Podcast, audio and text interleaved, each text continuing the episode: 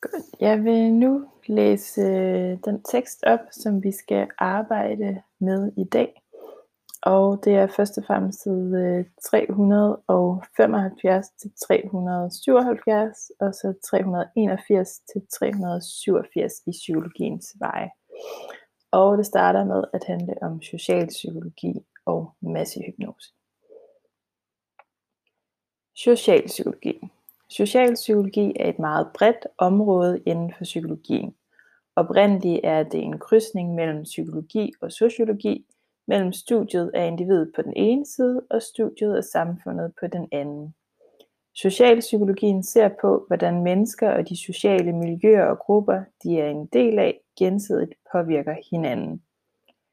Ligesom andre af psykologiens områder består også det socialpsykologiske område af flere forskellige traditioner.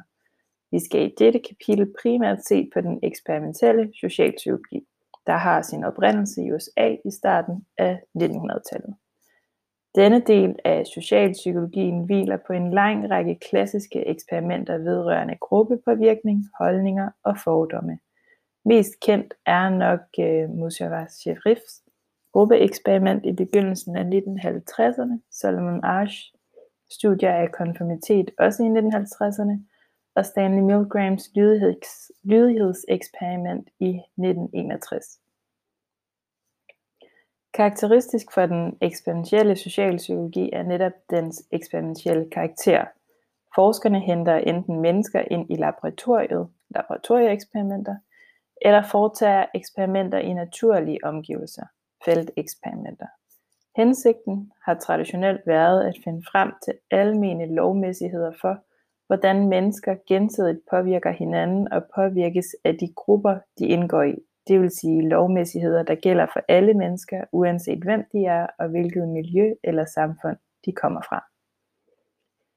I 1970'erne blev den eksperimentelle socialpsykologi imidlertid udsat for kritik, dels fordi den efter kritikernes mening helt overså, hvordan mennesker blev påvirket af de helt konkrete sociale miljøer, de levede i til daglig, og dels fordi de eksperimenter, der blev foretaget, ofte udsatte deltagerne for ganske betydelige psykiske belastninger, og ikke sjældent indebar, at de blev bevidst fejlinformeret om, hvad eksperimenterne i virkeligheden gik ud på. Alligevel spiller den eksperimentelle del af socialpsykologien stadig en vigtig rolle inden for den etablerede socialpsykologi. Mange af de tidlige eksperimenter kan fortsat demonstrere for os, hvordan mennesker reagerer og påvirker i grupper, og der er desuden indført skrappe etiske regler for, man, for hvordan man i dag udfører eksperimenter. To perspektiver. Menneskers adfærd i grupper er selvfølgelig bestemt af den måde, de er på, af de egenskaber og særtræk, de har med ind i gruppen. Men når socialpsykologien studerer, hvad der foregår i grupper, er det ikke først og fremmest dette individualpsykologiske perspektiv, der er i front. Man er primært interesseret i at forstå, hvordan gruppen påvirker de enkelte medlemmers adfærd. Det vil vi kalde et gruppepsykologisk perspektiv. Der foregår nemlig noget i grupper, som ikke alene kan forklares ud fra de enkelte medlemmers særlige måde at være på. Man kan sige, at en gruppe altid er mere end summen end den enkelte medlemmer, end den enkelte, end dens enkelte medlemmer. Alligevel skal vi i det kommende også have det individuelle psykologiske perspektiv for øje, når det er nødvendigt. Og så kan du lige tænke over, hvad social psykologi er for en størrelse, og hvad der egentlig menes med det her individuelle psykologiske perspektiv og det gruppe, gruppe psykologiske perspektiv. Så går det videre og handler om massehypnose. Grupper kan have en voldsom stor indflydelse på os, ofte uden at vi er bevidste om det. Det beskrev den franske sociolog Gustave Le Bon allerede i slutningen af 1800-tallet i sin bog Massernes psykologi, der kom til at inspirere mange senere socialpsykologer. Le Bon studerede primært marginaliserede grupper i samfundet som kriminelle bander og arbejderopstande. Han hævdede, at når mennesker indgik i større grupper, eller masser som han kaldte dem, så opstod der visse psykologiske processer i gruppen, som ikke var til stede hos den enkelte. Der opstod en slags flokmentalitet eller kollektiv adfærd, der gjorde den enkelte, de enkelte i gruppen i stand til at opføre sig på måder, de ikke ville gøre alene. Le Bon sammenlignede det, der kunne ske i en større folkemængde eller masse, med den ubevidste adfærd, man kan se i forbindelse med en hypnose. Det er formodentlig på den baggrund, man i dag benytter begrebet som massehypnose eller massepsykose i forbindelse med grupper, der går over gevind. Hitlers forføriske evner under sine taler til folket i 1930'ernes Tyskland forudså Le Bon meget præcis i sin bog, hvor han skriver, Mængden lytter altid til en mand med en stærk vilje. Når individer samles i en masse, taber de al vilje og vender sig instinktivt mod den, der har en. Den enkelte opgiver sin selvkontrol i gruppen og lader sig forføre af en slags kollektiv hypnotisk visstemning. Le Bon fokuserede i sin tid primært på eksempler, hvor marginaliserede grupper reagerede ekstremt voldeligt og aggressivt, men man kan på samme måde finde eksempler, hvor flokmentaliteten ikke kommer til udtryk på en aggressiv og voldelig måde, men omvendt tager form af en fælles glædesros eller lykketilstand. Det kan fx være tilfældet i religiøse forsamlinger eller det store musikarrangementer. Og så kan du lige opvare, prøv lige at tænke over, hvad det her begreb massehypnose, hvad er det egentlig for noget? Og måske du kan komme på nogle eksempler, hvor du selv har været en del af sådan en øh, massehypnose, eller oplevet at være en del af en kollektiv visstemning. Godt. Så bladrer vi videre til side 381. Nu skal det handle om gruppepres og social kontrol. Vi mennesker er på samme tid meget forskellige og meget ens. Når vi ser på den måde, vi fungerer på i det sociale liv, er det ofte ensartheden, der springer i øjnene. Vi klæder os meget ofte som andre, hører den samme musik som andre, opfører os som andre, indretter os med de samme møbler som andre osv. Men ikke nok med det. Vi deler også holdninger og værdier med andre. Hvordan opstår disse fællestræk egentlig? Ifølge socialpsykologien skyldes det blandt andet gruppepres. For at en gruppe skal kunne fungere sammen, er det nødvendigt, at det enkelte medlem af gruppen i en eller anden grad tilpasser sig de andre i gruppen. En vis fælles konsensus om, hvordan man fungerer sammen socialt og arbejdsmæssigt i gruppen, må være til stede for at gruppen som helhed skal fungere og udføre sine aktiviteter. Det betyder, at de enkelte gruppemedlemmer underlægges et vist gruppepres, og socialpsykologien kan netop fortælle, at mange mennesker giver efter for dette pres, og i et eller andet omfang retter ind i efter de fælles normer og forventninger, der ligger i gruppen. Der opstod dermed en konformitet i gruppen. Det kan vi definere som en adfærd, der har til hensigt at opfylde de normer eller forventninger, som de enkelte individ oplever, der direkte eller indirekte stilles til ham eller hende af gruppen. Et grundlag for denne tilpasning er selvfølgelig, at vi mennesker ikke er en isoleret ø, der har nok i os selv, men har et grundlæggende behov for at blive anerkendt af andre mennesker. Under tiden kan tilpasningen komme i konflikt med det, som vi selv står for. Vi kan komme i tvivl om det, vi mener nu er rigtigt, når de andre mener noget andet, eller vi kan komme i et dilemma om, vi skal handle ud fra vores egen overbevisning og forsvare vores egne synspunkter, eller om vi skal tilpasse os gruppens normer og synspunkter. Vælger vi det første, risikerer vi måske at blive isoleret i gruppen og miste den tryghed, den giver, og vælger vi det sidste, kommer vi i konflikt med vores egen selvforståelse. At kunne håndtere det gruppepres, som findes i enhver gruppe, er formentlig en af de mere grundlæggende sociale kompetencer, et menneske skal lære i løbet af sin udvikling. I vores tid, hvor mennesker dagligt færdes i mange forskellige grupper, er denne kompetence særdeles vigtig. Så kan du lige tænke over, hvad der egentlig forstås ved det her begreb konformitet, som opstår i grupper. Så hvad er konformitet for noget? Godt. Næste afsnit. Solomon Ash. Gruppepresset kan opleves særligt stærkt, når et enkelt gruppemedlem oplever, at hans eller hendes egne meninger afviger fra flertallets i gruppen. Det demonstrerede den polsk-amerikanske socialpsykolog Solomon Asch i 1950'erne i efterhånden et meget øh, berømt eksperiment. I eksperimentet deltog 123 unge mandlige amerikanske universitetsstuderende, der havde indvilliget i at deltage i eksperimentet. De fik at vide, at de skulle være med til en undersøgelse af menneskers visuelle vurderingsevne. Det var dog ikke hele sandheden. Med eksperimentet ønskede Ash i virkeligheden at vise, at gruppepres kunne få mennesker til at udvise konform adfærd. Forsøgspersonerne ankom hver for sig til eksperimentet og blev her sat i en gruppe med 6-8 andre personer, som de ikke kendte. Forsøgslederen viste nu i flere omgange deltagerne i gruppen to kort med henholdsvis et og tre lodrette linjer. Linjen på kort A svarede altid tydeligt til en af de tre linjer på kort B.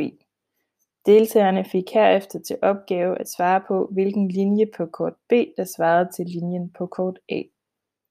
Hvad forsøgspersonerne imidlertid ikke vidste var, at de personer, der blev sat sammen med, ikke var ægte forsøgspersoner, men falske og på forhånd instrueret i, hvad de skulle svare. Forsøgspersonerne blev præsenteret for i alt 16 forsøg. Heraf gav alle de falske forsøgspersoner korrekte svar i fire forsøg. I de resterende 12 forsøg gav alle de forkerte svar. Spørgsmålet var nu, hvordan de rigtige forsøgspersoner ville blive påvirket af de 12 forsøg, hvor de falske forsøgspersoner bevidst svarede forkert. Resultatet var, at i 36,8% af samtlige tilfælde svarede de rigtige forsøgspersoner, der deltog i eksperimentet, også forkert. Ved siden af forsøgsgruppen på 123 personer havde Ash desuden en kontrolgruppe på 37 personer, der ikke blev udsat for gruppepres, men sammenlignede de to kort uden at andre var til stede. Her var fejlprocenten næsten 0. Rigtigt, så var den 0,7 procent. Ash kunne således vise, at mange mennesker udviser konform adfærd, når de udsættes for gruppepres. Af de kvalitative interview, Ash bagefter foretog med dem, der havde været udsat for de falske forsøgspersoner og svaret forkert, fremgik det, at de havde forskellige grunde til at svare, som de gjorde. 1. Nogle personer var så stærkt afhængige af gruppen, at de ikke anede, at de svarede forkert på trods af de tydelige forskelle mellem linjerne. 2. Nogle personer indrettede deres bedømmelse efter gruppen og gik kritikløst ud fra, at når alle de andre sagde noget andet, måtte det være dem selv, der tog fejl. Nogle personer vidste udmærket, at de havde svaret urigtigt, men havde gjort det, fordi de ikke ville være anderledes. Der er givetvis en sammenhæng mellem, hvilken betydning en gruppe har for os og for vores villighed til at efterkomme et gruppepres. Presset til at inddrage en bestemt holdning vil for eksempel snarere blive efterkommet i en familiegruppe, en arbejdsgruppe eller en kammeratskabsgruppe, end i en gruppe, man tilfældigt dumper ned i ved en festlig lejlighed. Ydermere afhænger vores villighed til at efterkomme gruppens pres formodentlig også vores personlighed. Det vil sige af individuelle psykologiske faktorer. Nogle giver lettere efter for presset end andre, som vi så i jeres eksperiment. Forklaringen på dette kan ligge i, at nogle personer har større behov for at nogle personer har større behov end andre for den tryghed og anerkendelse, som gruppen kan give. Men på den anden side er det også vigtigt at huske på, at hele 63,2% af svarene i ARS 12 forsøg var korrekte. Mange af forsøgspersonerne må på en eller anden måde have været i besiddelse af personlige ressourcer til at modstå presset fra de andre i gruppen. I en såkaldt meta-analyse satte forskerne Bond og Smith så for at finde ud af, om den konforme adfærd, som blev målt i ARS eksperiment, havde noget med den tid at gøre, som eksperimentet blev foretaget i. og om den også afhæng af den kultur, eksperimentet blev udført i. I deres metaanalyse så de på 133 undersøgelser, der siden 1950'erne havde gentaget Ars eksperiment. Resultatet af deres analyse var, at den konforme adfærd var aftaget i eksperimenterne siden 1950'erne, og at den konforme adfærd var størst i eksperimenter foretaget i kollektivistiske kulturer, og mindst i individualistiske kulturer. Nu skal det handle om gruppetænkning. Og der skal vi høre om øh, Irving Jennings øh, definition af det. Og øh, han opfører, opsummerer undskyld, øh, fænomenet gruppetænkning på følgende måde. 1. Gruppen deler en illusion om at være usårlig. 2. Gruppen går i gang med kollektiv rationalisering for at udlade, op, udlade oplysninger, der ikke er i tråd med deres ønsker. 3. Gruppen begynder at tro på den indbyggede moral i det, den ønsker at gøre. 4. Gruppen udvikler stereotype opfattelser af andre og af andre. Der er en anden opfattelse. 5. Gruppen lægger direkte pres på afviger for at få dem til at tige. 6. Gruppemedlemmerne begynder at censurere deres egne tanker, det vil sige en form for gruppepres. 7. Gruppen kommer til at tro på sin egen enighed af mangel på uenighed og troen på, at den, der tiger samtykker. 8. Nogle medlemmer af gruppen kommer til at fungere som hjernevogtere, der beskytter lederne mod afvigende synspunkter ved aktivt at forhindre afviger i at fremstå, i at fremsætte dem. Så, i forhold til gruppetænkning, så det jeg lige har læst op, så det kan man sige, at det er nogle over, over, eller de her overstående betragtninger over gruppepres, har en tydelig parallel til det fænomen, øh, organisationspsykologen Irvin Janis kalder gruppetænkning, som handler om, at grupper og især arbejdsgrupper når frem til en fælles beslutning uden at have evalueret situationen tilstrækkeligt og undersøgt de forskellige alternativer godt nok. Den fælles beslutning er snarere et resultat af det pres, der hviler på gruppens medlemmer for at vise enighed og leve op til de fælles normer, end den er et resultat af grundige overvejelser, der angår selve sagen. Under tiden kan gruppetænkning opstå, fordi nogle gruppemedlemmer i kraft af deres magt og position i gruppen får de andre medlemmer til at tvivle på deres egne meninger eller ligefrem udøve selvcensur for ikke at komme i konflikt med de stærke medlemmer i gruppen. Resultatet kan være beslutninger, som senere viser sig at være indlysende forkerte, fordi de som sagt ikke udspringer af sagen, men er ønsket om at være lojal over for gruppen. Man kan sige, at hele ideen med at være en arbejdsgruppe på denne måde forsvinder, fordi de enkelte medlemmers forskelligartede tilgange og idéer, som kunne kvalificere beslutninger, øh, undertrykkes til fordel for ønsket om enighed og for at undgå for mange konflikter og diskussioner. Skal man undgå gruppetænkning, er det netop vigtigt, at gruppen giver plads til diskussion, at medlemmerne roses for deres idérigdom, også når idéerne viser sig ikke at kunne holde i praksis. At kritik foregår på en konstruktiv niveau uden at blive personlig, og at eventuelle ledere af gruppen ikke er for hurtige med at nå frem til den endelige beslutning. Gruppepolarisering I 1960'erne opdagede en ung forsker, James Stoner, et fænomen, som siden fik betegnelsen gruppepolarisering. Sætter man mennesker sammen, der har nogenlunde samme holdning til en ting, og lader dem diskutere, skulle man umiddelbart tro, at de ville bevæge sig mod en fælles holdning, der lå i midten. Det sker i middel, der sker i midlertid det, at gruppen i løbet af diskussionen bevæger sig mod en mere og mere ekstrem udgave af den holdning, de startede med.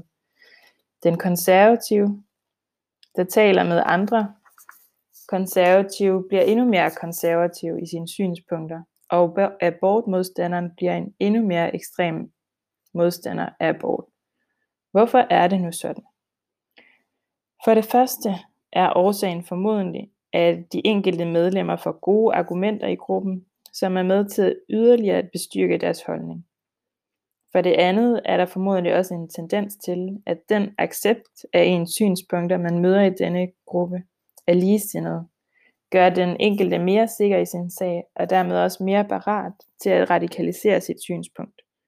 For det tredje kan det være en tendens til, at den, som fremfører synspunktet mest radikalt, gør det med en overbevisning og en selvsikkerhed, som virker tiltrækkende på de andre, og får deres egen tvivl og mere moderate tilgang til at virke mere usikker eller ordinær.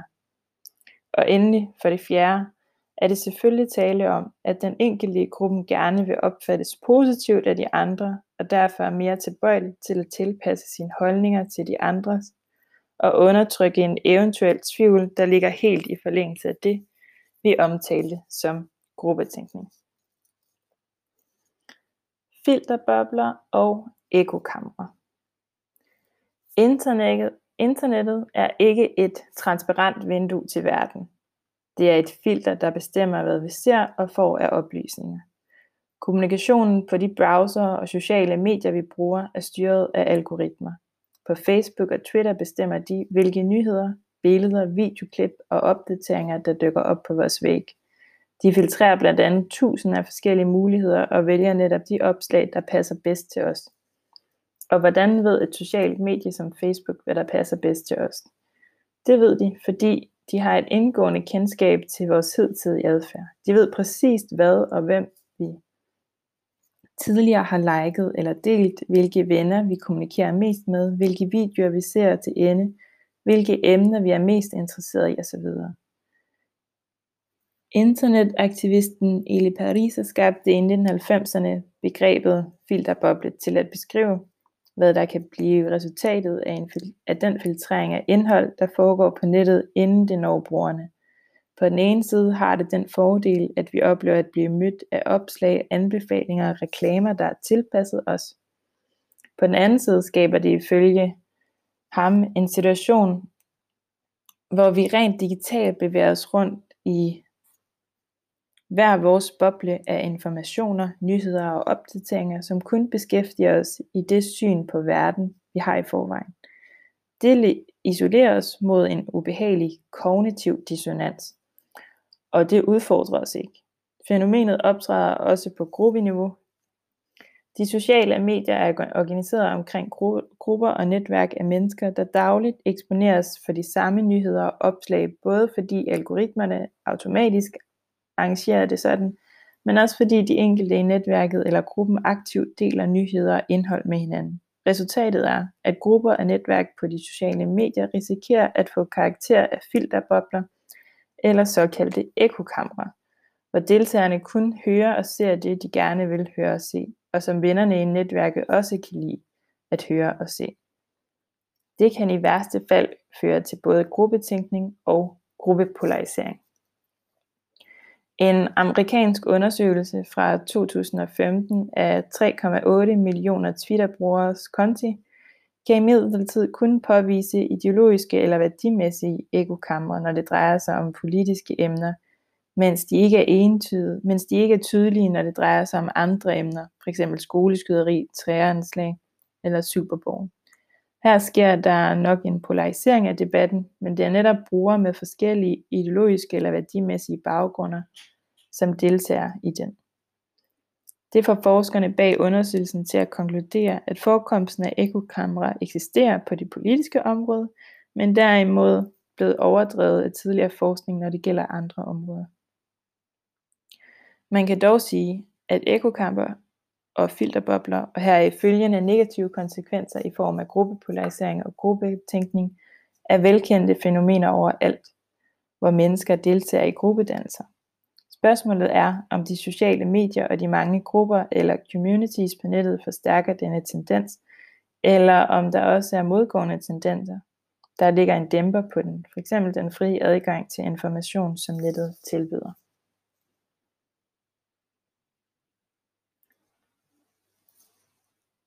Godt. Det var det, vi skal arbejde med i dag. Og jeg stopper for optagelsen nu, og så øh, mødes vi lige om lidt.